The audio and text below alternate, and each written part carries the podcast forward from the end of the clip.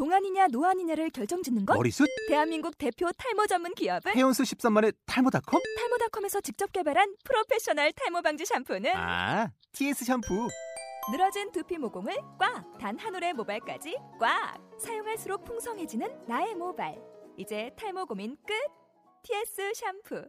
아웃도어 RV 레저 캠핑에 가장 유명한 쿨러 브랜드는 콜맨? 에이 아니야 도메틱이지 전 세계 캠핑카 냉장고도 전부 도메틱이라고 꽁꽁 얼린 생수통을 넣고 다녀야 하는 아이스박스 시대는 갔다. 전기나 차량용 배터리를 연결하면 스스로 냉각, 영하 22도까지 냉동이 가능한 냉동 쿨러도 오직 도메틱. 도메틱 쿨러로 무더운 캠핑장에서 더욱 시원한 맥주 맛을 느껴보세요 지금 바로 네이버에 도메틱 쿨러를 검색해 보세요.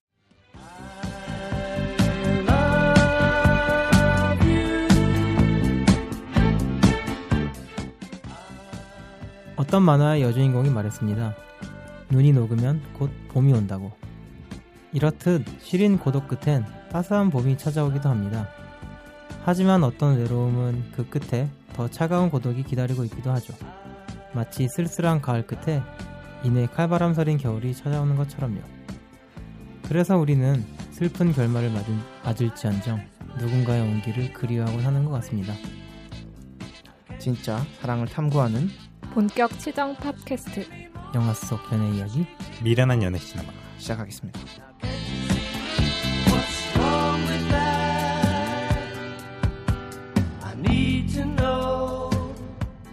반갑습니다. 반갑습니다. 네, 반갑습니다. 저는 연극을 보지 않는 준PD라고 합니다. 네, 연극을 전공하는 나움입니다. 영화라도 열심히 보려고 하는 존입니다. 오늘 고급 강좌가 예약된 충달입니다. 나무님 연극 전공한다 하셨는데 평상시에 그럼 연극 어떻게 공부하시나요? 자주 보러 가시고 뭐 그러신가요? 일단 자주 보는 것도 보는 거고 저는 문학 안에서 이제 연극을 공부하는 거기 때문에 기본적으로 많이 읽죠. 저희 남자 세 명이 전부 다 공대생이기 때문에 이런 분야에 굉장히 취약합니다. 어, 그건 편견이에요. 저 연극 좋아합니다. 자주 아니요. 보러 갈 기회가 없을 뿐이지. 인문학 대학원생들을 잘 모르잖아요. 그, 저, 인문학 대학원생들의 연구 방법론 이런 거 저희 약하지 않을까요? 어, 공대 영- 공대 대학원생의 연극 방법론도 잘 모르겠어요. 저는. 공대 연구생들은 도대체 대학원에서 뭐 하는 걸까? 어, 쟤네들은 맨날 가서 게임만 하고 있는 거 같은데 어느새 졸업을 했어. 어 부럽다. 남의 얘기 같지 않은데? 아, 근데 물론 물론 게임만 하진 않아요. 노예 노예질도 하고 뭐 이- 되게 안쓰러운 삶을 살긴 합니다. 교수님이 라면 끓여오라 그러면 라면도 끓여 가고 뭐 하는 게 얼마나 많은데요. 바쁘다. 차라리 근데 게임을 안 할안할그 보통 이제 게임을 하는 경우가 그런 거죠. 장비를 써야 되는데 예약이 밀렸어. 할 게 없어. 그럼 게임하고 그것도 있고 어. 이제 컴퓨터로 계산 돌리고 있을 때 계산이 끝날, 끝나려면 8시간 걸려 뭐 이런 거. 네, 그렇죠. 아, 불쌍하죠. 안타까운 일이에요, 진짜. 게임을 하는데 하는 게 아닌 것 같아요. 8시간 걸려서 나온 게 막 뻥 나오고 막 이러면은 답이 없는 거죠. 짧게 그럼 저희 전공을 한번 이야기해 볼까요? 뭐 전공하셨나요? 저는 재료공학입니다. 음. 저는 생명 뭐지? 이 의심 의심 의심 가득한 음은 예, 예, 재료공학 맞아요. 예.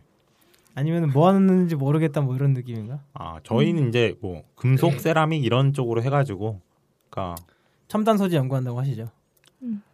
근데 첨단 소재는 돈이 안 돼요. 무조건 재료는 철강입니다. 와. 아 오늘 또 새로운 지식을 하나 여기서 얻어가네요. 요즘 철강 산업 완전 최악인데. 아니에요. 철강 산업은 최악이 최악일 때가 48이고 최고일 때가 52예요. 절대 망하지 않습니다. 망하지 않. 아이, 저 지금 요즘 제가 요즘 쇠밥 먹고 사는데 제 앞에서 그러신 말- 그 말씀하시면 안 되죠. 아무튼 어쨌든 망할 인류가 뭔가 새로운 물질을 개발할 때까지 망하지 않을 것 같아요. 철기 시대가. 뭐 그렇습니다. 저는 생명공학을 전공하고 있습니다. 전공했습니다. 음. 하고 있습니다라니까 지금도 공부하고 있는 거 같네요. 저는 존재감 별로 없는 공학이라서 얘기하고 싶지 않은데. 산업공학을 전공하셨습니다. 아, 이거 어떻게 알았지? 뭐 다 알죠 이 정도면. 근데 이제 공대 쪽 사람들이 이렇게 뭐랄까 문화 예술에 관한 이야기를 하고 있는데 음, 뭐 학창 시절부터 그런데 뭐 관심들이 많이 있으셨나요? 아니요. 아, 별로 없으셨나요? 저는 되게 이런 쪽에 관심이 많았어요. 그래갖고 오히려 학창 시절 때 전공 과목은 그냥 그저 그렇게 점수를 받았던 것 같은데 오히려 뭐 철학, 미학 뭐 이런 쪽 수업을 오히려 점수를 더 잘 받아가지고 네, 지금 이러고 있죠. 그래서 그런 사람들이 있죠. 저는 뭐 딱히 관심은 없었던 것 같아요. 관심은 있었죠. 저, 저 스스로의 관심. 그러다가 어쩌다 보니까 지금은 어떻게 보면 뭐 문학의 밥을 먹고 밥을 먹고 살게 됐는데 글쟁이가 되셨죠. 네. 어, 글쟁이로 가, 하기는 좀 그렇고요. 네. 저는 글 글로 밥을 걸- 먹고 살고 있습니다. 저는 글 쓰는 걸 좋아해가지고요. 글을 좀 쓰다가 이제 군대에서 한 단편 소설 두 개 두 개 정도 쓰고 그래서 그걸로 한번 신춘문예 응모해 보려고 좀 준비하다가 이 제목을 못 지어서 결국 못 내고 비겁한 변명인데요. 비겁한 변명. 전낸 적이 있습니다. 그렇지만 뭐 결과는 뭐 제가 지금 이 자리에 있는 거 보면 결과는 다 아시는 거 아니에요? 아니 제목을 그때 제가 뭘 했다면 지금 이 자리에 있지 않겠죠. 아니 제목을 지었어야 되는데 제목을 아무리 지어도 김영 씨가 쓴 것 같은 제목이 나와가지고 살인자의 추억 뭐 이런 건가요? 아니 뭐 그런 거의 이제 그런 느낌이죠. 네. 그래서 그냥 알겠- 접었죠. 알겠습니다. 저의 신변잡기적 토크는 처음인 것 같군요. 네. 넘어가야겠네요, 빨리. 재미 없으시다는 또 의견도 감사히 받겠습니다.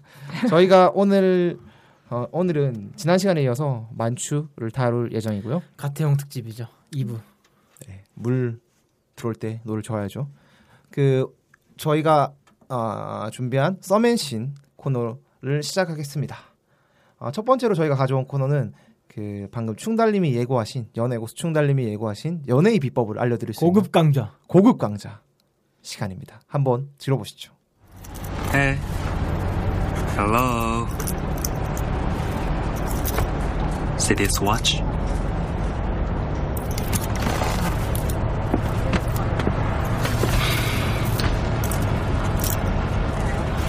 It means a lot to me.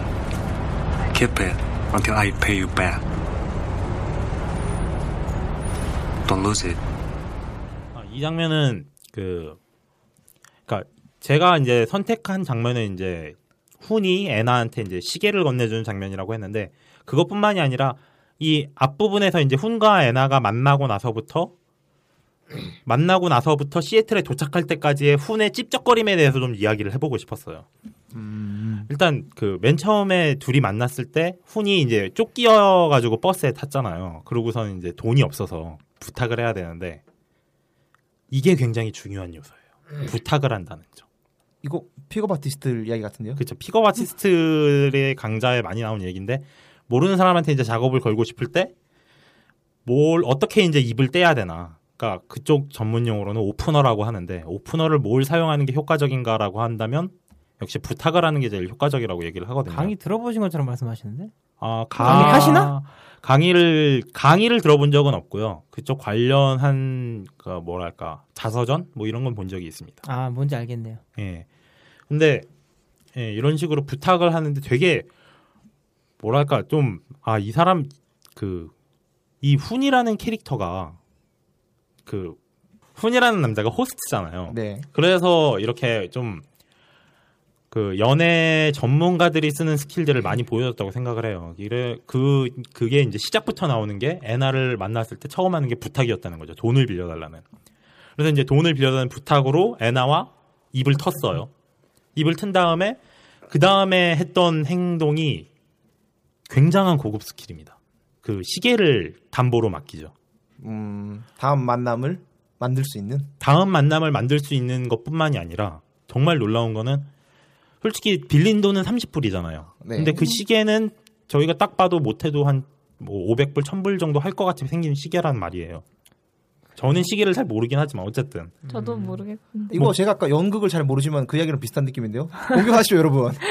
시계를 잘 그게- 몰라서 그게 다른 게 중요한 게 아니고요. 시계가 비싸 보이는 게 중요한 게 아니라 훈이 그 시계를 줄 때 하는 말이 중요한 거죠. 아니야, 이게, 그게- 이게 나한테 아주 중요한 물건입니다. 그러니까 시계에 그 말씀하신 대로 시계가 얼마인지 모를 수 있잖아요. 그러니까 시계가 가격이 얼마인지 궁금하게 만드는 게 아니라 이게 나한테 중요하다라는 걸 각인시키는 것도 하나의 중요한 요소죠. 그 혼이 이제 시계 어 30불을 빌려놓고 훨씬 그거의 가격을 상회하는 시계를 담보로 맡기는데 이게 무슨 의미냐면 이게 굉장히 그 의미를 많이 갖는 게 그 만약에 그러니까 둘이 처음 보는 상태잖아요. 음 누군지도 모르는 사람한테 자신의 자신의 거기다가 굉장히 소중한 물건이라고 얘기를 하면서 비싼 물건을 맡기는데 그 얘기는 그 물건을 맡기는 행동 자체만으로도 이 사람이 나를 신뢰하고 있다는 느낌을 줘요. 음, 근데 이 사람이 나를 신뢰하고 있다는 느낌을 받으면은 반대로 무슨 일이 생기냐면 A 내가 그러니까 저 사람이 나를 신뢰하는 만큼 나도 어느 정도는 그 사람에 대한 신뢰감이 쌓이게 돼 있거든요. 저 사람이 나를 믿으니까 나도 어느 정도는 믿어줘야지. 그 사람만큼 믿어주는 건 아니었어도. 그러니까 마음을 열게 만드는 행동이었다는 거죠. 무의식 중에. 저는 조금 다르게 생각하는 게 그 신뢰감을 갖고 있다라는 게 그러니까 신뢰를 이제 좀 억지로 이제 떠맡기는 느낌이다 보니까는 부담스러울 것 같아요 여자분들 입장에서. 근데 이제 그 부담을 갖게 만듦으로써 이 부담감을 빨리 하루빨리 덜고 싶게 만들고 덜으려면 이 남자를 다시 만나서 그쵸. 돌려줘야 돼요. 그래서 그러니까 아까 이제- 전에 이제 말씀하신 예. 그 다시 만날 거를 기약하는 의미도 있고. 그러니까, 다, 그러니까 그 그래서 이제 이 남자를 만나는 거에 대한 저항감을 좀 두 번째 만남에 대한 저항감을 덜어주는 역할을 한 것 같아요. 예.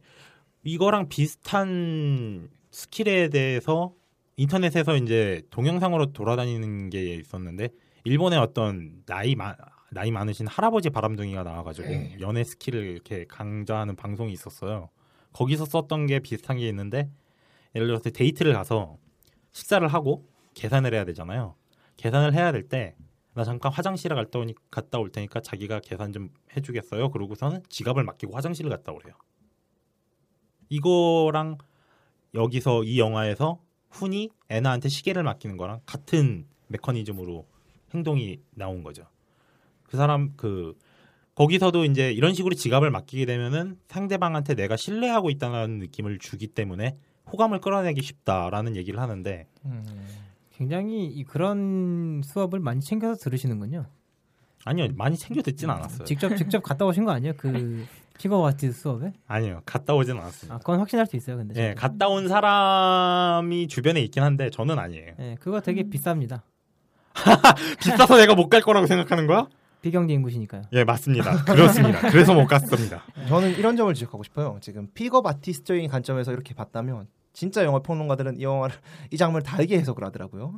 어떻게 해석합니까? 어, 제가 이동진 평론가의 평을 찾아보고 왔는데 잘 찾아보진 않는데 그 좀 보게 됐는데 사실 이 영화에서 시간이 굉장히 중요한 요소입니다. 그 탕해인 단 4일 만에 나왔고 사- 단 4일만 외출했고 그리고 이 시간이 점점 줄어들게 되죠. 3일, 3일. 3일인가? 사일이 아, 네, 72시간이죠, 맞죠? 예. 그리고 현빈과 탕웨이가 만난 건 단 하루라는 거죠. 그러니까 이 장면에서 현빈이 시계가 아니라 시간을 준다는 거죠, 탕웨이에게. 저도 비슷한 메타포로 네. 받아들였어요. 야, 그러면 영화적으로 영화적으로는 시간을 준다는 메타포로 작용을 하고 약 어, 연애적으로는 이런 픽업 아티스트의 고급 스킬이 되는 거고 이거를 한 장면에 이렇게 압축을 해서 만든 갓태용은 도대체 얼마나 대단한 존재인가? 영화와 연애의 신. 그렇죠. 역시 아, 역시 가태용. 연대 최고 인재. 연대가 배출한 세계적 인재. 여러분들의 진짜. 선배입니다. 대단한 사람들이야, 이 사람들. 어 근데 저는 별로 저런 행동을 그렇게 좋아하지 않아서요. 그 뭔가 맡기거나 안 그랬으면 좋겠거든요. 뭐 사람마다 차이가 있는 거니까요. 네. 예. 사람마다 네. 차이가 있다기보다는 그 보편적으로 먹히는 방법도 반드시 먹히는 건 아닌 것 같고요. 제가 그렇죠. 이제 흔히들 많이 돌아다니는 말 중에 그거 있지 않습니까? 그 아무리 세계적인 바람둥이도 타율은 1할 1할 정도입니다. 1할 정도. 네. 뭐 말을 걸고 싶은 상대가 있는데 뭐 너무 못 걸어서 문제가 있다 그럴 때 그런 것들이 도움은 될 수 있겠죠. 그렇지만 그게 정말 전부라고 생각하면 예, 그게 중요한데 제가 예, 그러니까 조금 오늘 이렇게 연애 그 픽업 아티스트들의 얘기를 많이 듣는데 제가 그 그쪽 얘기를 그러니까 책을 많이 그런 사람들 자서전을 한 두 권 봤어요. 근데 보고 나서 느꼈던, 느꼈던 게 딱 그거예요. 이게 어느 정도 어, 이렇게 연애를 시작하기 힘든 사람이나 대인 관계가 힘든 사람한테 어느 정도 이렇게 대인 관계를 좀 이렇게 매뉴얼 매뉴얼화 시켜가지고 좀 더 쉽게 다가가게 하는 데는 도움이 되겠는데 결국 이제 나중에 연애를 하고 사랑을 할 때 있어서는 별반 중요한 요소가 아니거든요. 사실 픽업 아티스트 수업을 들은 사람을 저도 개인적으로 좀 알고 있는데요. 그래서 내용을 좀 많이 들었어요. 두 분이 알, 아신다는 아니 분이 다른 다- 사람이 다른 사람입니까? 확신할 거 갖고 얘기할 수 있는데 근데 그 아티스트 수업에서 이게 제가 듣기로 수업 수강료가 보통 한 3, 400만 원 정도 하더라고요. 근데 이제 그 수업에서 듣는 내용 중에 많이들 착각하시는 게 여자를 꼬시는 방법을 알려주는 게 아니고요. 꼬실 수 있는 여자를 판단하기 위한 그 가이드라인을 빨리 찾는 방법 같은 걸 아, 많이 예, 알려줍니다. 그것도 실제로. 많이 알려줍니다. 예. 그러니까 얘기를 몇 번 해보고 이, 이 사람이 아니다 싶으면은 빨리 출구를 만들어가지고 다른 상대로 바- 전화를 하기 위한 방법들을 많이 알려주거든요. 그게 굉장히 중요한 거예요. 뭐 저희가 300, 3, 400만 원짜리 그거를 알고 싶다는 뭐 훔- 공짜로 훔치겠다는 마인드긴 하지만 하여튼 어떤 거 어떤 게 상징인가요? 그러면 이 여자가 나한테 관심 있다는 아 그게 그쪽 영어로 IOI라고 그래요. 아 그 들어봤습니다. 네, 저도 예. IOI라고 그 IOI가 뭐의 약자일까요? interest of 뭐지? 뭐 있지? IOY IOI요. IOI 뭐 하여튼 네 그러니까 관심의. 징표라고 우리나라 말로 해야겠는데, 예. 그거 그게 관심의 징표인데 그 사람이 이제 나한테 관심이 있을 때 사람이 이제 심리학, 그러니까 행동 심리학적으로 이렇게 무의식적으로 표출이 되는 그런 것들이 있어요. 그런 걸 캐치를 해서 아 이 사람이 나한테 관심이 있다는 걸 캐치를 하면은 들이대는 거고 그런 게 전혀 이제 느껴지지 않으면은 빨리 이제 접는 거죠. 뭐 귀를 만진다거나 뭐 소- 그렇죠. 그런 뭐 그런 거군요. 귀를 만진다거나 이렇게 몸이 앞으로 숙여진다거나 뭐 이런 행동. 심리학적인 부분인 거죠. 예. 별로 뭐 돈 3, 400만 원짜리는 아닌 것 같습니다. 네, 3, 400만 원 차라리 그걸 3, 400만 원 들여서 거기서 듣느니 그냥 심리학 교양 서적을 찾아보고서는 그걸 연애에 적용하는 게 훨씬 빠를 거예요. 옷을 새로 사는 게 나을 것 같습니다. 머리 스타일도 음. 새로 하고 차라리. 음, 그게 더 나을 정확합니다. 수도 정확합니다. 사실 그렇습니다. 사실 그 강의 가면요 그런 걸 시킨대요. 딱 보고 당신이 연애를 하기 위해서 필요한 조건을 만들어 오라고 한대요. 음. 옷을 어- 옷, 옷도 코디를 해주고요. 그 다음에 예를 들어 살을 빼야 될 것 같다 싶으면 살을 빼게 만들고 당신은 키가 부족합니다 이러면은 깔창 사서 끼라고 한대요. 그러니까 그런 것들 기본적인 것부터 시작을 하니까 사실상 본인이 정말 아 진짜 연애를 너무너무 하고 싶은데 진짜 어떻게 할지 모르겠습니다라는 경우에는 도움이 될 거라고 생각이 되는데 제가 요즘 이해하고 있기로는 거기 다니는 이유가 클럽에서 오늘 밤 상대를 찾기 위해서 도움이 된다는 소문을 듣고 많이들 가시더라고요. 그런 거에 도움이 되는 건 같진 않아요. 제 생각에. 어 저는 뭐 사실 이 픽업 아티스트 이런 거 잘 모르지만 그럼에도 불구하고 이 영화의 앞장면에서 현빈이 굉장히 자연스럽게 어 탕해를 꼬시죠. 그래서 그 보면서 아 제가 그 처음에 안 나오잖아요. 현빈이 어떤 직업을 가지고 있는지. 근데 현빈의 복장과 그런 자연스러운 행동들을 보면서 약간 추측해 볼 수 있다고 해야 되나요? 현빈의 직업을. 음 그런 면에서 자연스러워서 좋았어요. 음, 네, 뭐 좋은 것도 좋았고 그 시계에 대한 얘기가 갑자기 좀 생각이 들어서 얘기를 하는데 거기에서는 이제 다시 돌려달라 그러잖아요 그 시계를. 근데 나중에 이 영화가 진행이 되면 나중에 탕해한테 그 시계를 너가 가지라고 해요. 그거에 참 그 변화를 어떻게 보여주는 그거고 그런 의미에서 시계를 주는 그그 장면은 굉장히 중요한 장면이었죠. 메타포적으로 네. 중요하다. 어. 알겠습니다. 하여튼 갓태용 고, 급 강의 여기서 끝나나요? 아니요 오늘 말씀 갖고 오신 썸맨 씬들 이렇게 언급해주신 장면들에 다 아, 있어요? 다 그게 녹아 있어요. 피 제가 볼 때 갓태용은 최소 픽업 아티스트 수업을 들었거나 그걸 해봤던 사람이에요, 진짜. 정말 그게 이게 훈이라는 캐릭터를 만들기 위해서 그 전문 제비 분들을 뭐 취재를 했는지 는 모르겠지만 취재를 했건 예전부터 그걸 알고 있었건 어쨌든 가태용은 만추를 찍었을 때 여자 꼬시는 스킬들을 다 알고 있었다 이겁니다. 저는 그 생각 들더라고요. 그걸 딱 보고 나서 그 대물이 생각나서 대물. 예, 대물도 하고 좀 네. 비슷하죠. 훈이 훈이 거기 나오는 대물의 주인공 같은 느낌. 뭐 이쯤에서 제가 이야기하면 될 것 같은데 저희가 사석에서 한번 이야기한 것 같은데 그 저희 가태용과 술자리를 한 사람을 제가 한번 한번 술자리를 하신 분을 제가 알고 있는데 가태용 감독님이 원래 영화 감독이 아니라 그 음악을 하고 싶으셨다 하더라고요. 그래서 그 술자리가 여자들이 상대적으로 많은 술자리였는데 가태용 감독님이 기타를 들고 와서 이렇게 싹 연주를 싹 하시는 거죠. 기타 기타를 들고 와서 그렇게 연주를 하면서 아 난 사실 영화가 아니라 음악을 하고 싶었어 이런 말 하니까 얼마나 멋있어요. 그것도 영화 잘 나가는 영화 감독이 그 자리에서 여자들이 하트 눈, 하, 눈이 하트가 뿅뿅뿅뿅 됐다고 제 친구는 거기서 소외당하고 있었다고 그 얘기를 들으니까 정말 확신이 됩니다. 갓태용은 픽업 아티스트 강좌를 하셨던 분인 것 같아요. 얼마짜리 강, 강절한 걸까? 아 이게 그 말씀하신 게 이쪽 이- 이쪽 그쪽에서 말하는 게 우두머리 이론이라는 건데 어떤 이렇게 그룹 그룹으로 모이는 자리에 갔을 때 그러니까 예를 들어서 미팅 같은 거 있잖아요. 보통 미팅 같은 거 하면은 물론 미팅에서 성사되는 경우가 바- 별로 없긴 한데 뭐 이렇게 마음에 드는 사람한테 상대방의 상대방도 여러 명 나오고 우리도 여러 명 나오잖아요. 그때 마음에 드는 상대한테 어떻게 어필을 할 건가 를 생각한다면 보통 일반 사람이라면 아, 그 사람한테 어떻게 나만의 매력을 보여주거나 하기 위해서 개인적으로 접근을 더 많이 한단 말이에요. 그런데 그런 건 다 의미가 없어요. 오히려 개인적으로 접근하는 게 아니라 그, 그, 무, 그 모임의 좌중을 전부 다 나한테 집중을 시키는 행동을 할 때 훨씬 더 효과적이거든요. 딱 그 행동을 하신 거잖아요. 저는 그렇게 생각 안 하는 게 그 모임에서 그냥 가만히 앉아만 있어도 그분한테 집중했을 걸요? 아, 그런가? 영화 맞아요. 감독이시라. 네. 근데 거기서 그러니까 끝나는 저는- 게 아니라 노래까지 이제- 하시니까. 저는 도리어 노래는 이제 뭐 모르겠지만 기타를 앤디 워홀이 한. 말이 생각나요. 일단 유명해져라. 그러면 당신이 똥을 싸서 사람들은 찬양할, 찬양할 것이다. 그런 거죠. 하여튼 오늘 전 부제 부제를 정했습니다. 오늘은 픽업 아티스트 특집입니다. 오늘 이런 식으로 인- 인기를 한번 김태용 그러니까요. 오늘은 갓태용이 어떻게 탕웨이를 꼬시게 됐나. 저는 이제 그걸 이제 픽업 아티스트적인 기술들로 알겠습니다. 다음 장면으로 해서 가시죠. 네. 네 어떤 자, 다음 장면으로 넘어가겠습니다. I didn't make a reservation.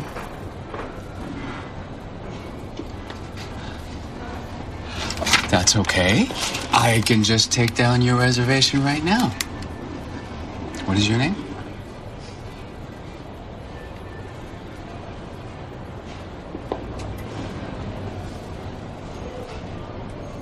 Anna.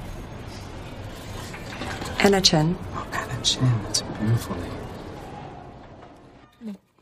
어, 이 장면은 이제 어떻게 두 사람이 관계를 시작하게 되느냐에 대한 장면이라고 했을 때 저는 이 장면 꼽고 싶거든요. 왜냐하면 이 장면 전에 탕웨이들을. 탕웨이들이요? 탕웨이들. 정말 세상은 천국 같은 양산. 양산 양산형 탕웨이인가요? 양산형 탕웨이? 그런 다시 세상이 하겠습니다. 그런 세상이 있다면 다시 태어나고 싶어요. 나도 여하튼 에나로 다시 고칠게요. 어, 어 무서워.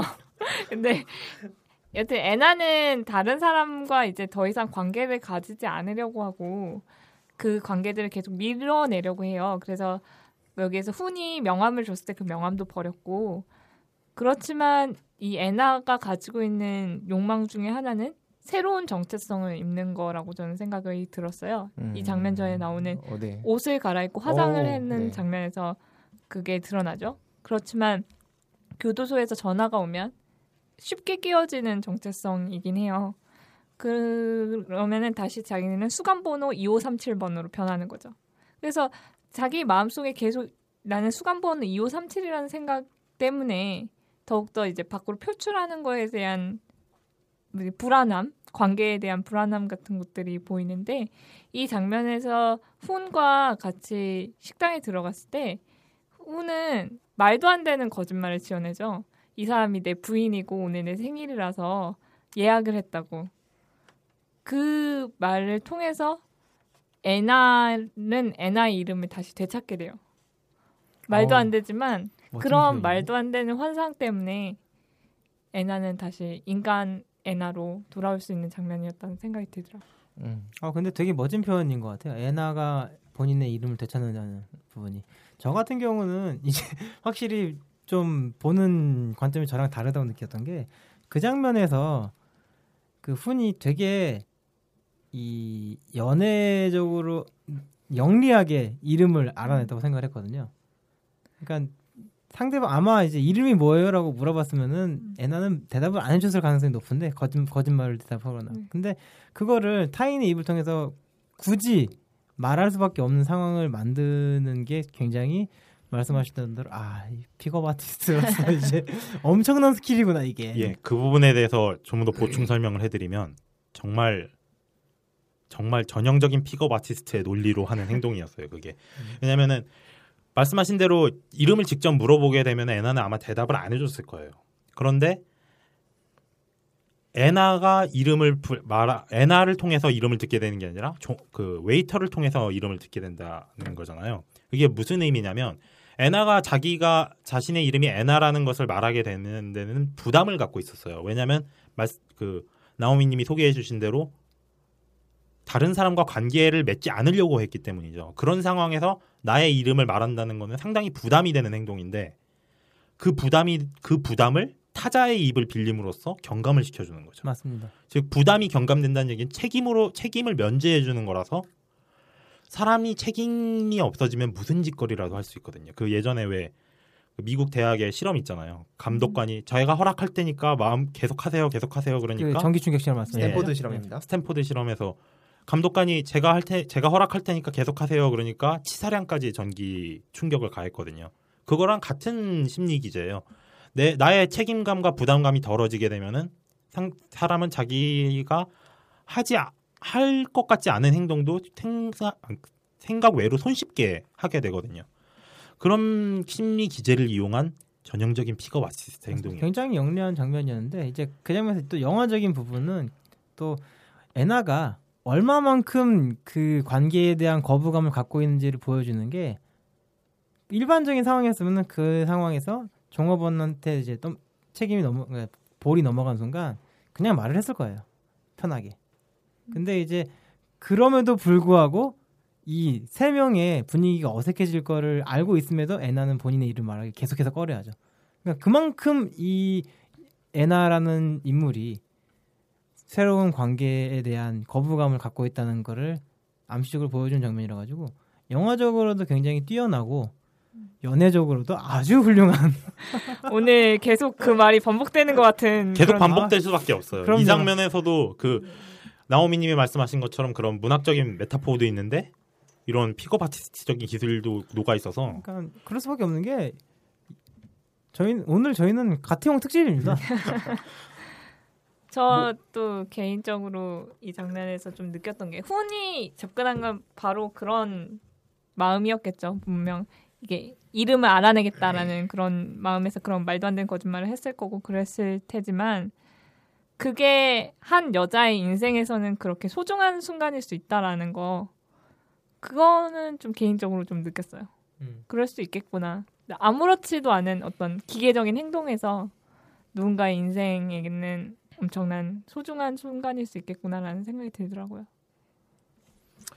알겠습니다. 어, 저는 사실 이 장면을 아무 생각 없이 봤어요. 이렇게 깊은 뜻이 있는지 몰랐어요. 저는 연애 고수도 아니고 영화 고수도 아니라는 좀 편집 열심히 하겠습니다. 다음 장면으로 넘어갈까요? 다음 장면은 제가 들고 온 장면입니다. This is not love. It is only memories and obsession.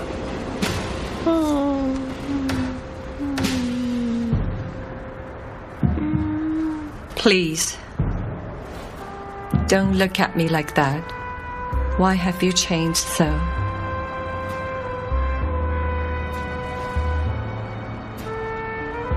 This is how I always look at you. No, that's not true. Your eyes, they were always so. 이 영화에서 범퍼카를 타게 됩니다. 현빈과 탕해가. 근데 그 범퍼카를 타다가 그 범퍼카의 한쪽 벽면이 뜯어지면서 연인들이 등장하게 되죠. 근데 그 연인들이 어떤 말을 하게 하는지는 현빈과 탕해는 모르는데 서로 이렇게 입을 맞춰가면서 대사를 오가게 됩니다. 그리고 뭐 우여곡절 끝에 그 두 연인이 화해하게 되고 춤을 추는 장면이 있습니다. 어, 이 영화에서 사실 제일 어려운 장면이라고 저는 생각을 하거든요. 갑자기 왜 연인이 춤을 추지? 갑자기 왜 현빈과 탕해가 더빙을 하지? 갑자기 왜 저기 무대처 무대처럼 꾸며지지? 어, 여기에 대해서 한번 저희 의견을 한번 들어보고 싶어서 저는 들고 왔고요. 저는 그 현빈이 더빙을 하는 장면은 사실 이해를 좀 하는 게 제가 가끔 그러거든요. 저 사람들 구경하는 걸 되게 좋아해서 예전에 이제 친구들하고 같이 있을 때도 옆자리가 소개팅을 하는 것 같으면은 야, 야 저기 소개팅이다 이러면서 이제 제가 입 모양 보고 막 이런 말 할 것 같아 이런 얘기를 계속 막 심, 예, 정말 이제 자막을 깔듯이 한 적도 있어요. 그- 되게 재밌더라고요 그런 게. 근데 그래서 이해는 했는데 중간에 탕웨이가 갑자기 그걸 받는 순간부터 어 너무 너무 대놓고 이 장면의 메타포를 강조하는데 싶더니 이상하게 주- 막 무용을 하더라고요. 그래서 그때부터는 약간 이건 뭐야 싶어가지고 제 개인적으로는 이 영화의 완성도랄까 좀 그런 걸 깎아먹는 아쉬운 장면이었거든요. 기법적으로 따지면 그 마술적 리얼리즘이라고 하- 하나요? 문학에서 네, 네. 그 보르헤스나 뭐 하루키 정도로 대표되는 그러니까 막 상상의 나래를 펼쳐서 현실을 뒤트니 뒤틀면서 어떤 이면을 보여주는 방법인데 음, 김태용 감독의 전작인 가족의 탄생에도 이런 비슷한 장면이 나옵니다. 공효진 씨가 아마 갑자기 막 슬로우 모션으로 막 댄스를 하는 장면이 제가 기억이 나는데 어, 김태용 감독이 이런 장면을 좋아하는 것 같긴 하더라고요. 그래서 제 나름대로 근데 이 장면을 해석하자면 그런 거죠. 아무것도 모르는 연인이 있습니다. 그리고 그 그러니까 우리가 봤을 때 아무것도 알 수 없는 저 연인이 어떤 전사를 가지고 있는지 모르는 연인이 있고 그리고 여기 또 서로를 모르는 남자 여자가 있는 거죠. 그 서로를 모르는 남자 여자가 아무것도 모르는 연인에 대한 이야기를 마구 짓거리는 겁니다. 근데 그 대사가 그 실제 그 사람이 하든 말든 그 트루든 팩 어, 나시든 아, 그 참이든 거짓이든 중요한 게 아니에요. 근데 그런 서로 아무것도 모르는 그런 사람들이 어떤 대사를 오가 그 어떤 대사가 오가고 난 뒤에 화해를 하게 된다는 거죠. 그러니까 저는 김태형이 하고 싶은 이야기는 사실 이런 거라고 생각해요. 우리가 화해를 하기 위해서 우리는 서로 얼마나 알아야 되는가에 대한 이야기인 거죠. 사실은 저는 이 영화에 간통하는 주제 의식이 저는 그거라고 생각을 하거든요. 우리는 얼마나 당신을 사랑하는 사람을 이해하고 그리고 나서 누구를 사랑할 수 있느냐. 사랑하기 위해서 최소한 필요 최소한도로 필요한 이해는 얼마만큼이냐에 대한 장면이라고 저는 생각을 하거든요. 그 마지막 그 댄스는 좀 저도 과했다고는 생각을 합니다만은 그 영화적 기법으로서 그 어떤 사랑의 완성을 보여주는 고 싶었던 좀 욕심인 것 같긴 하고요. 근데 그 전에 그 더빙하는 장면은 굉장히 좋았어요. 음, 저도 더빙하는 장면 좋았다고 생각하고 더빙하는 장면에서 전 사이코 드라마 같은 게 생각이 들더라고요. 음. 그러니까 전혀 상관이 없는데도 뭐 그거 대사를 입히면서 자기 감정이 이렇게 나오게 되는 사실 연극도 왜 지금까지 계속 하냐 그러면 그 아마 힘이 있기 때문에 자기 대사가 아닌데 자기 이야기가 아닌데 그 얘기를 하면서 자기 얘기를 하는 것 같은 그런 기분이 들기 때문에 아마 계속되는 것 같거든요. 그래서 이 영화는 저는 소통의 문제들을 다루고 있다고 생각을 하고 어떻게 소통하냐 이런 식으로 소통하는 것도 있다라고 보여주는 장면으로서 그 장면이 되게 좋았고 춤추는 장면 저도 과했다고 생각해요. 그것 때문에 별 반개 뺀 거거든요.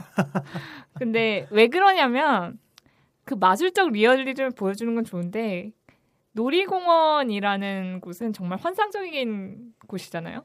인간의 도시 안에서 만들어낸 환상의 공간인데 그걸 그것밖에 이용을 못하냐라는 생각이 들어서 맞습니다. 그리고 어떻게 보면 그 놀이 그 놀이공원은 그 공사 중이었잖아요. 그러니까 말하자면 파괴된 환상이란 말이죠.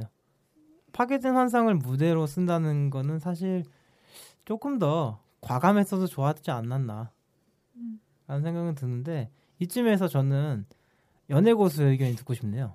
네. 예. 여기에선 무엇을 찾아내실지. 그 일단 본격적인 얘기를 하기 전에 그 픽업 아티스트들의 그런 연애 강자가 솔직히 별로 도움이 안 된다는 얘기를 먼저 해드리고 싶어요. 그게 말씀하신 대로 모든 그 사람 관계라는 게 case by case라는 면도 있고 실질적으로 진정한 이그 사람과 소통을 쌓아가는 데는 도움이 안 되다 보니까 뭐 정말 연애 어떻게 접근을 해야 되는지도 모르겠다라는 사람들에게는 도움이 되는 일이겠지만 그렇지 않은 사람에게는 필요 없다고 생각을 하는데 그럼에도 이런 쪽 이런 픽업 아티스트 쪽 하는 사람들 중에서 그런 단순히 뭐 one night 상대를 꼬시거나 상대에게 접근하거나 이런 부분에서 머무는 게 아니라 좀 더 나아가서 심리학적인 부분에서 접근을 해서 뭐 기본적인 대인 관계에 넘어서는 심리 치료까지 이런 방법을 확장하시는 분들도 있어요. 그런데 이 장면에서 볼 때 갓태용은 그 정도 경지까지 이르렀다라는 거를 전 느꼈거든요. 탕웨이를 심리 치료를 하나요? 그 장면에서? 그러니까 탕웨이를 심리 치료를 하는 게 아니라 애나를 심리 치료하는 거죠. 애나를 그러니까. 그러니까 아까 전에 나오미 님이 사이코 드라마를 언급하시면서 내가 내 내 상황이 아닌데 나의 감정이 표출된다고 했잖아요. 영화적으로는 그 전까지는 애나는 마음을 닫고 있었어요. 그런데 그 장면에서 드디어 이제 훈에게 마음을 열게 되는 거죠. 그, 그 더빙 작업을 함으로써 분명 내 얘기도 아닌데 거기에 자신의 감정을 실게 되거든요. 즉 마음이 열리는 장면이라서 일종의 애나라는 닫혀 있는 사람에 대한 심리 치료를 한 셈이에요. 저도 이 청달님 말씀에 굉장히 공감을 하는 게 실제로 사이코 드라마적인 그 두 사람의 언급이 끝난 다음에 애나가 흐느끼는 게 약간 입체적으로 등장을 합니다 소리로서. 흐느끼는 것도 등장하고 그 다음에 이어진 게 아마 그그 마켓에서의 예. 고백이죠. 마켓에서의 고백이 나오니까 그 고백이 나오게 된 계기가 바로 그 더빙 영 더빙 놀이였던 거죠. 그 댄스 장면은 그러니까 그 싸우고 있던 연인뿐만 아니라 그 누구냐 애나와 훈의 관계가 만들어지는 것도 그런 식으로 그쵸. 표현하고 싶었던 애나를 심리 치료해서 그렇죠. 애나의 마음을 열게 돼서 둘이 드디어 이제 소통의 길로 들어서게 되는 거고. 근데 그 앞에 그 더빙 놀이는 그런 의미에서 좋았는데 저도 그 댄스는 과했다기보다는 저는 과한 게 아니라 영화가 워낙에 심심하고 재미없어서 뭐라도 좀 볼거리를 넣어주려고 넣은 것 같긴 한데 또 이제 거, 또 나오미님이 그런 공간을 가지고 그것밖에 못하냐라고 하는데 그건 역시 이제 쩐의 문제가 더 하고 싶어도 쩐이 없어서 그러지 않았을까 아니, 하는 쩐이, 생각 쩐이 들어요. 없긴 시애틀까지 가서 계속 로케로 찍었고 그러니까 쩐이 없지. 항해를 섭외했는데 쩐이 왜 없어? 이 영화 제작비가 한 50억 정도 됩니다. 그리고 과- 마케팅을 해서 한 70억, 80억 정도 BP가 그 정도라고 하더라고요. 그런데 한국에서 90억 정도 벌어들였고요. 그 중국에서 90억을 더 벌어들였다고. 그러니까 만약에 거기서 뭔가 이제 더 그런 환상적인 걸 꾸밀려면은 이제 그 80억 스케일이 아니라 100억 스케일로 올라가는데 아, 한 장면인데 100억 스케일씩은 아이, 안 들어가죠. 왜냐면 그런 그- 10억만 더 썼어도 되겠다. 왜냐면 그런 거기서 이제 그걸 환상적으로 꾸미는 기술을 사용하면 그 기술을 나머지 장면에도 이제 적용을 할 수가 있거든요. 그런 식으로 하니까 제작비가 이제 많이 아마 그 장면을 정말 환상적이고 이쁘게 꾸몄으면 제작비가 많이 뛰었을 거예요. 그렇다고 그렇게 할 수 있는 거를 그 장면에서만 쓸 수도 없었을 거고. 그래서 저는 아마 제작비 문제로 좀 그 정도에서 끝난 게 아닌가 하는 생각이 CG가 많이 아니라 들었어요. 웨스 앤더스 웨스 앤더슨이 하던 것처럼 어떤 색감의 문제를 이야기하신 게 아닐까 저는 싶거든요. 좀 밋밋합니다 그 장면이 사실. 되게 그냥 어두컴컴한 무대에서 무용수들이 춤을 추는 것 같잖아요. 예. 밋밋하기도 하고요. 그 제가 계속 지난 화에도 말씀드렸지만 프레임이 되게 작고 좁고 답답하게 느껴지는데 그 안에서조차도 더 좁은 무대에서 둘이 춤을 추는 것처럼 나오니까 존재감이 별로 없어요 그 장면이. 저는 놀이공원의 지형지물 같은 것들을 왜 적극적으로 활용하지 않았을까라는 아쉬움이 많이 들더라고요. 춤추다 갑자기 범벅화 속으로 들어와. 아, 그러니까 뭐 롤러코스터 그런 것도 있고 하다못해 그 회전목마? 그- 아니요 이 관람차 같은 것만 썼어도 음. 예뻤을 텐데. 예, 그렇게 스케일이 커지면 제작비가 팍 늘어납니다. 이제 북북북 늘어나요. 어, 알겠습니다. 이 장면은 그럼 이 정도로 하고요. 제가 더 하고 싶은 이야기가 있는데 뒷부분에서 같이 하면 될 것 같습니다. 그 다음 장면은 조- 존니님이 들고 오신 장면인데요. 한번 들어보시죠. Why'd you ask me for money? You are saying yes. No, I didn't. You are smiling. No, I wasn't smiling. You smiled. No, Yes, you did.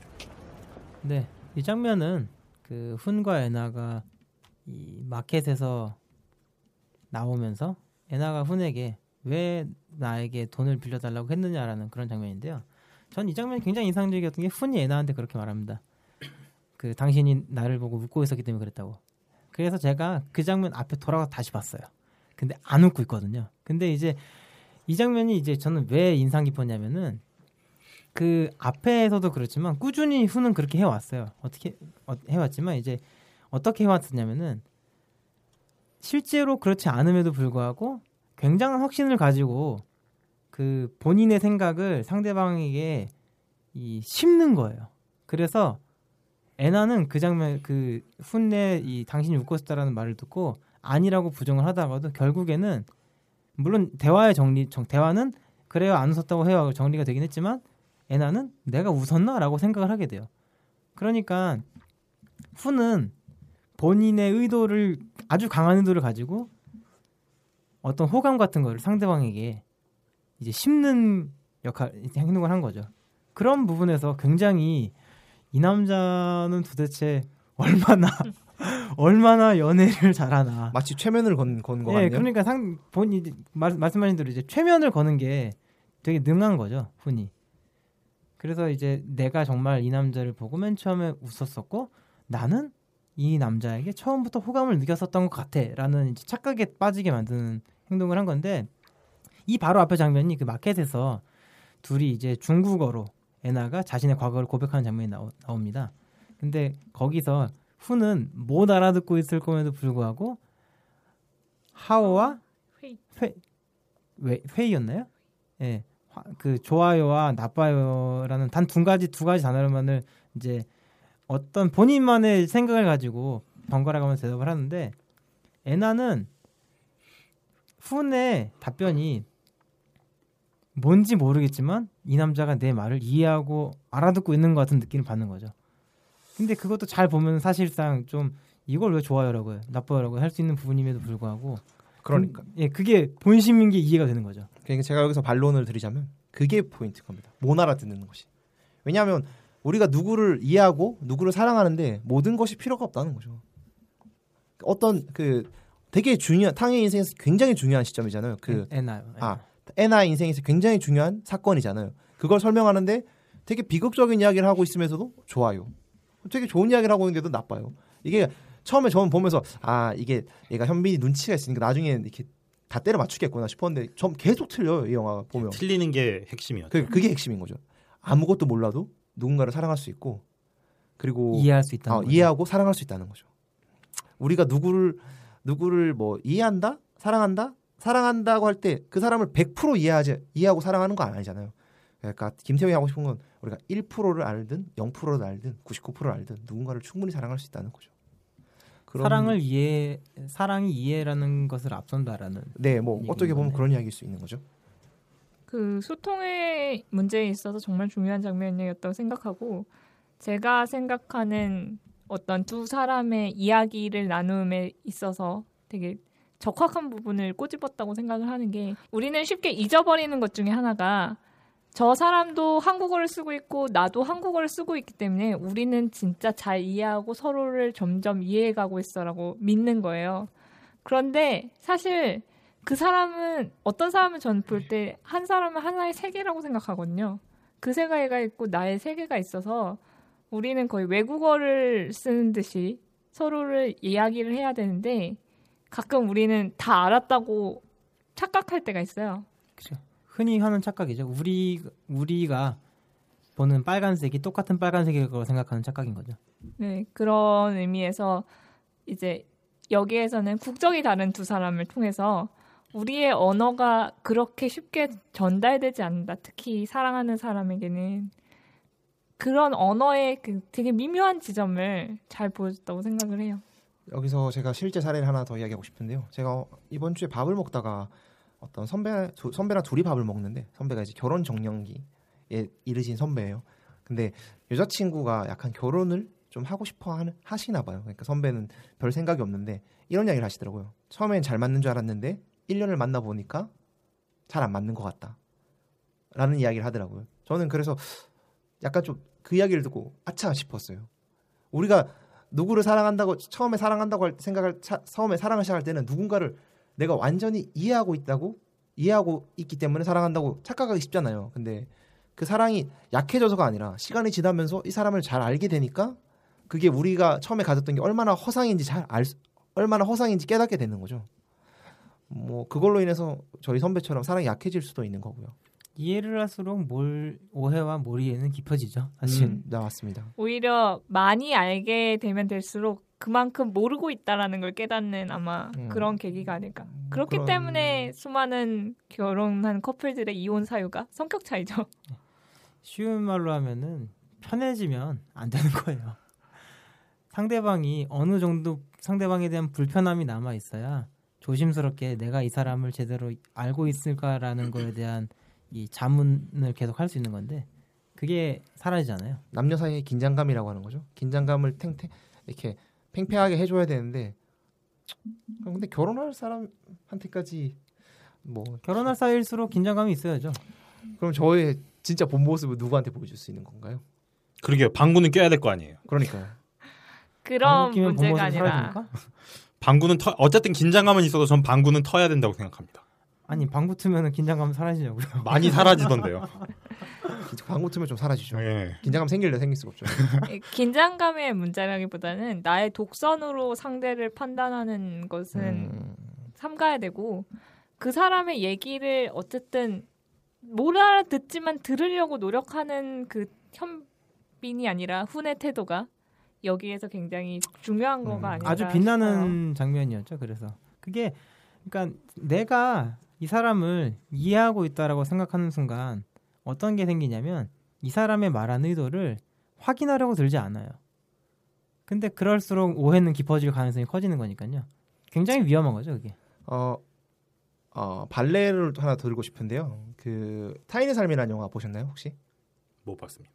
그 독일 영화인데 그 어, 독일 영화가 맞을 거예요. 근데 어떤 배경이 어- 언제냐면 그 동독과 서독이 분리돼 있던 시절이죠. 그 서, 동독이 서, 동독이 그 공산권 국가죠.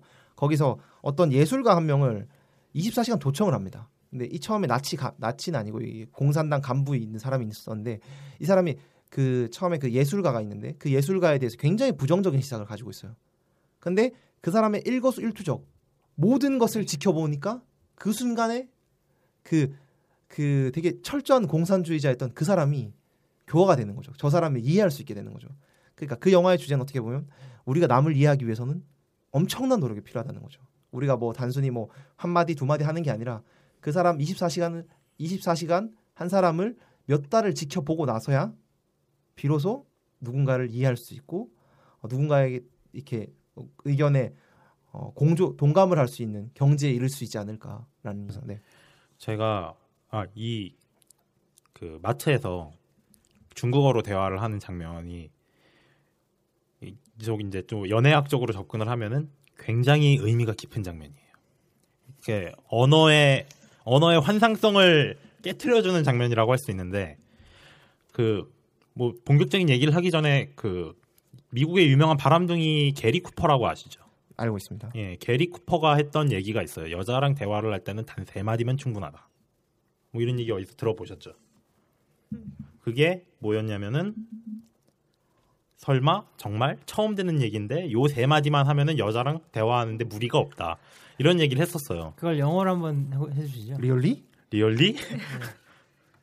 뭐 brand new? brand new가 브랜드 처음 듣는 얘기네. 어, 처음 듣는 얘기예요. brand new. 괜찮다, brand new. 그다음 또 뭐 있어요? 하나는 뭔가요? 영 너무 너무 쓰레기 같은 드립이라서 지금 마음이 막혔어. 왜왜 부끄러움은 듣는 자의 몫인가? 어, 저 배울 만큼 배웠습니다. 배울 만큼 배운 먹물이에요. 무시하지 마세요. 아, 배울 만큼 먹 배웠어요. 먹었대? 브랜드 배울 만큼 브랜드 뉴가 먹었대. 어때서요? 예, 아무튼 예, 뭐 영어로 하는 건 중요한 게 아니고 이렇게 그러니까 게리 코퍼가 그런 얘기를 했어요. 근데 이 장면에서도 비슷한 메커니즘이 존재를 한다고 생각해요. 다른 사람 여자 그러니까 여자와뿐만이 아니라 다른 사람하고 대화를 할 때 중요한 거는 말을 하는 게 아니라 듣는 거라는 얘기를 하잖아요.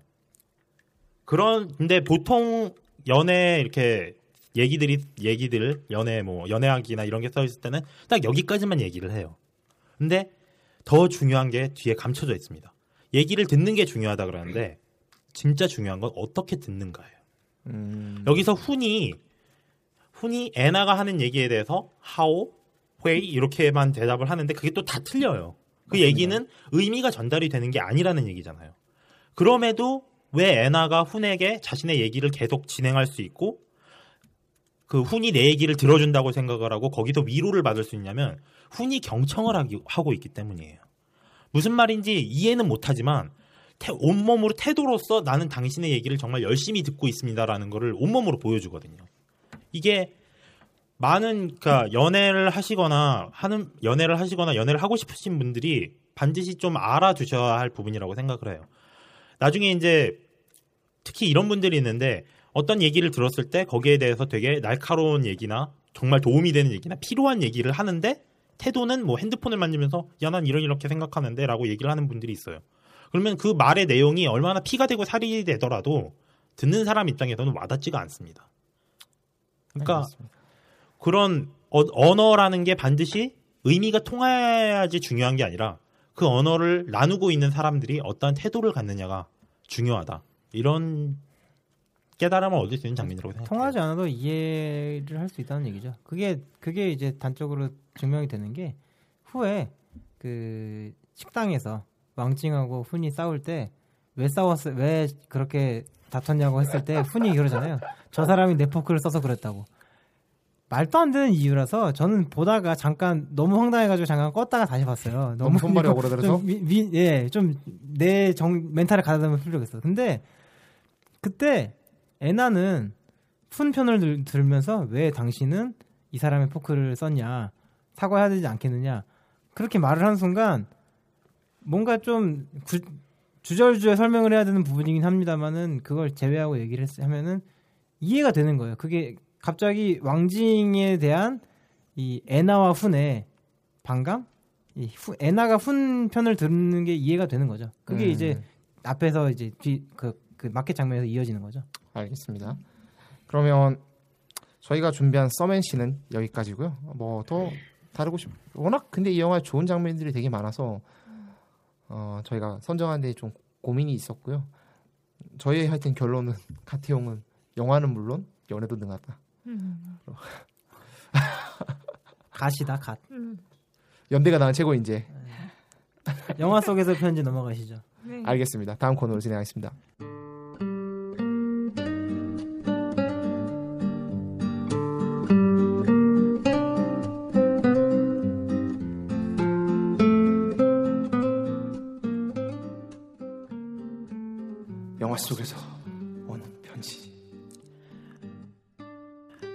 저는 시애틀에 사는 애나라고 합니다. 2년 전 한 남자를 만났습니다. 그때는 사정이 있어 단 하루 그 남자를 만날 수밖에 없었고 다시 만남을 기약하며 헤어져야만 했습니다. 그리고 시간이 흘러 얼마 전 그 남자와 다시 만나기로 한 시간이 찾아왔습니다. 하지만 약속 장소에 나가서 오래 기다려도 그 남자가 나타나지 않더군요. 저는 그날만을 기다리며 2년의 시간을 버텼는데 그 남자에겐 단순히 하루의 장난이었을까요? 생각해보면 조금 우습긴 해요. 단 하루 만난 아무것도 모르는 남자를 사랑한다는 게요. 그 남자를 이만 잊는 게 맞는 걸까요?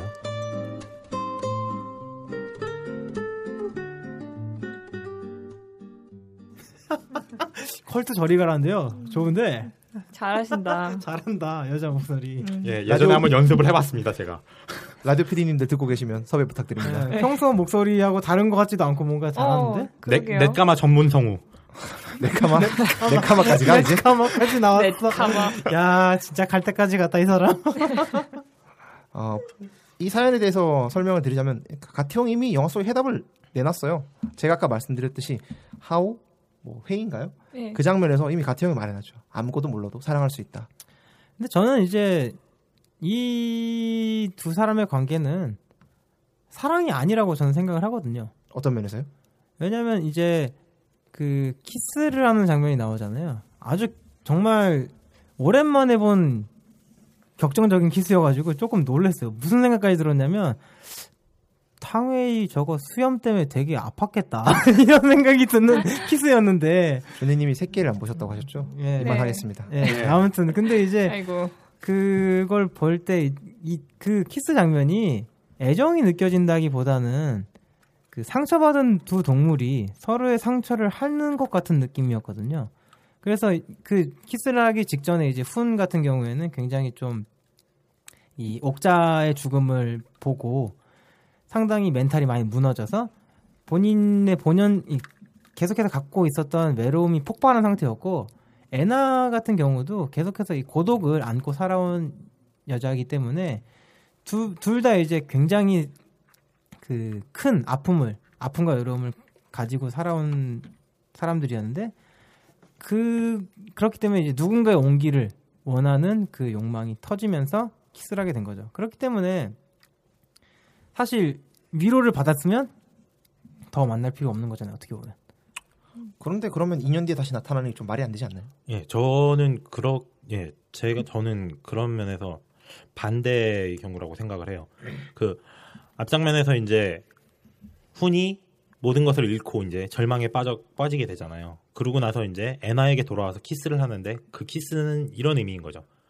너는 그런 게 아니었다. 옥자와 다르다. 너는 옥자와 달랐다.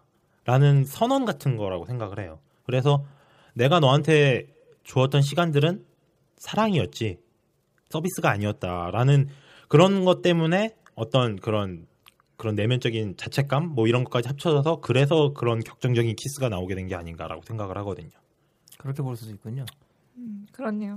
저는 여튼 이 장면에서 느끼는 건 분명히 에로틱한 느낌이나 반짝거리는 사랑이라는 그런 느낌은 다를지 몰라요. 근데 저는 좀 이런 생각이 들더라고요. 이것도 사랑이 아니라면 무엇을 사랑이라고 이야기할 수 있을까라는 좀 저는 좀 그렇게 느꼈던 것 같고 어, 모든 것들이 막 센슈얼하고 그런 것들을 동반해야만 관계가 성립되고 그런 건 아니잖아요. 어떻게 보면은 사랑이라는 어떤 강렬한 감정은 가장 아프고 밑바닥에 있을 때 더욱 절실하게 다가올 수 있다는 생각이 들고 아마 그 절실함으로 만들어진 장면이 아닐까 저는 그렇게 생각했습니다.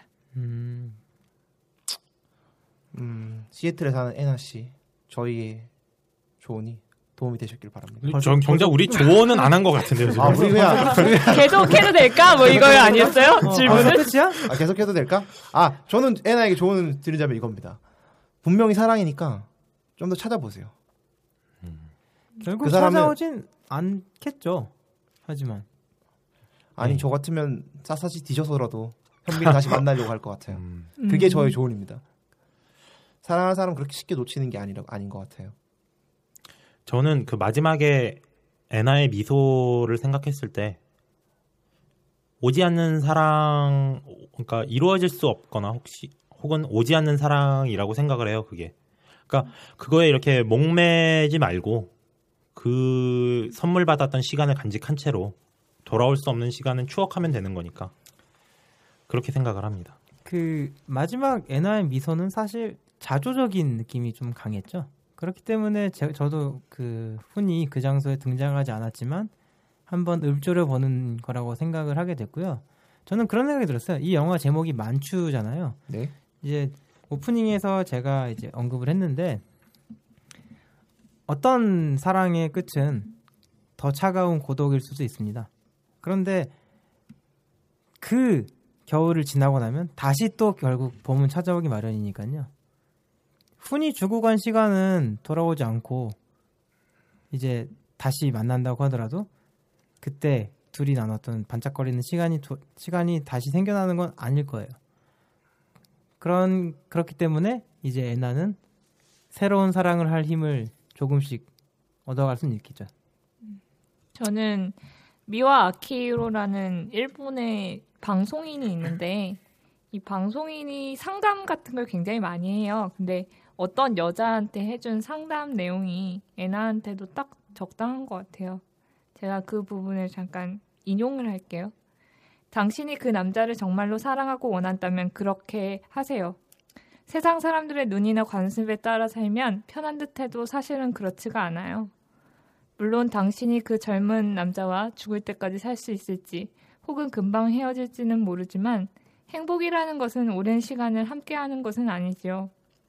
짧은 순간이지만 그 남자와 절정에 오른 행복을 맛볼 수 있다면 그 자체로 의미 있는 인생이랍니다. 라고 조언을 해줬어요. 제가 말하고 싶던 부분이랑 비슷하네요. 저는 그 장면을 되게 연애 시대에서 제일 좋아하는 장면, 드라마 연애 시대에서 가장 좋아하는 장면으로 마지막 회에 김갑수가 손혜진이랑 이렇게 조언을 하는 장면을 꼽습니다. 거기서 손혜진이 이렇게 말하죠.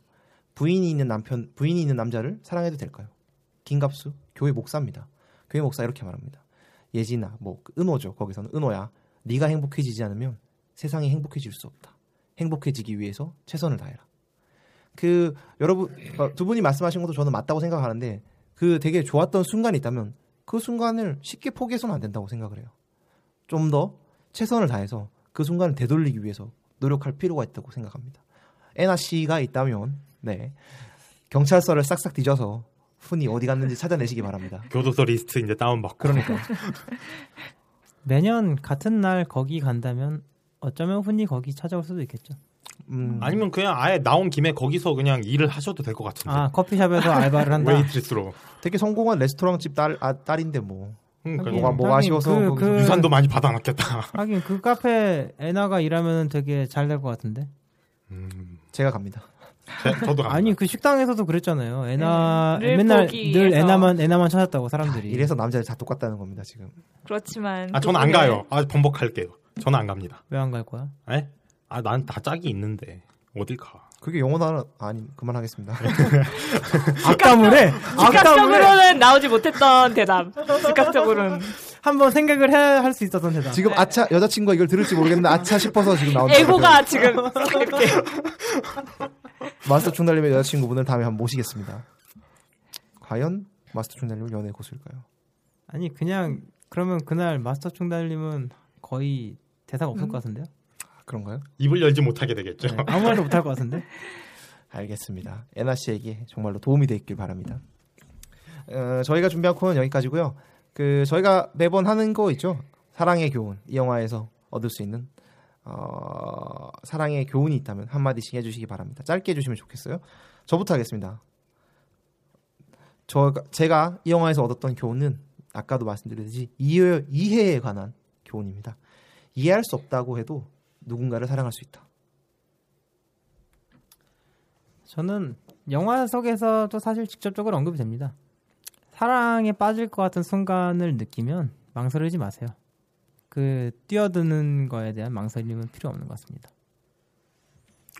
예, 저는 영화 제목 만추가 늦은 가을이 아니라 가득한 추억이라고 생각을 했어요. 처음에 한자를 보기 전에는. 오. 근데 영화를 보고 난 뒤에는 그런 중의적인 의미도 있는 것 같더라고요. 결국 사랑이라는 건 추억으로 남는 거니까 만약에 이제 그러니까 사랑을 하실 분들이라면은 행복을 생각하라라고 하셨는데 사랑이 끝난 분들도 그 사랑에 아파하지 말고 아름다운 추억으로 간직하셨으면 좋겠습니다. 저는 상대의 말을 배우는 건 늘 어렵다라는 교훈을 얻었어요. 어, 그렇지만 어렵지만 그만큼 가치 있는 일이고 도전에 봄직한 하- 일이다. 그 김태훈 감독과 탕웨이의 청첩장에도 그렇게 써 있대요. 서로의 모국어를 배우는 시간이 참 어렵고 힘들겠지만 앞으로 잘 살아보겠다라는 얘기가 있었던 걸로 기억이 되네요. 제가 한 마디 더 붙이고 싶군요. 탕웨이라면 저는 108국에고도 마스터 가능합니다. 어, 어뭐제그 네. 예전에 일본 게임 중에 그 가상 그 증강현실을 이용해서 그 하는 연애 시뮬레이션 게임이 있는데 네. 그 게임을 소개하는 프로가 있었어요. 근데 거기 나오신 분이 이제 예. 그 게임에 대해 설명을 하면서 이게 한국어 버전이 없다. 이걸 하려면 증강현실이라서 이 음성 인식도 하거든요. 하려면 일본어를 배우셔야 된다. 그런 얘기를 하니까 아니 그러면 이거 어떻게 하냐고 그랬더니 그 게임 소개하는 분 답변이 이거였어요. 아니 여자친구가 일본어 하는데 일본어 안 배울 거예요? 이러더라고요. 그러니까 그 여자친구가 탕웨이인데 뭐. 그 여자친구가 탕웨이가 아니라 내 손 안에 있는 2D일지라도 여자친구를 위해서라면 외국어 따위 배울 저수 아프리카 있죠. 니제르어 이런 것도 마스터할 수 있습니다. 그렇죠. 뭐 안 되는 게 어디 있어요. 그렇죠. 사랑이면 다 됩니다. 알겠습니다. 다음 시간 예고해 주시죠. 다음 시간에 다룰 영화는 그 마이클 패스벤더가 나오는 쉐임입니다. 이 영화 굉장히 제가 알기로 좀 야합니다. 대물 마이클 패스벤더. 모든 걸 다 가졌다는 것도 아시죠? 다음 시간은 가태용이 아닌 갓밴더. 갓밴더. 갓밴더의 시간이 될 것 같습니다. 다음 주에 뵙겠습니다. 또 만나요. 안녕히 계세요. 탕웨이 결혼 축하해요. 아, 전 축하하지 않습니다. 가태형 만만세.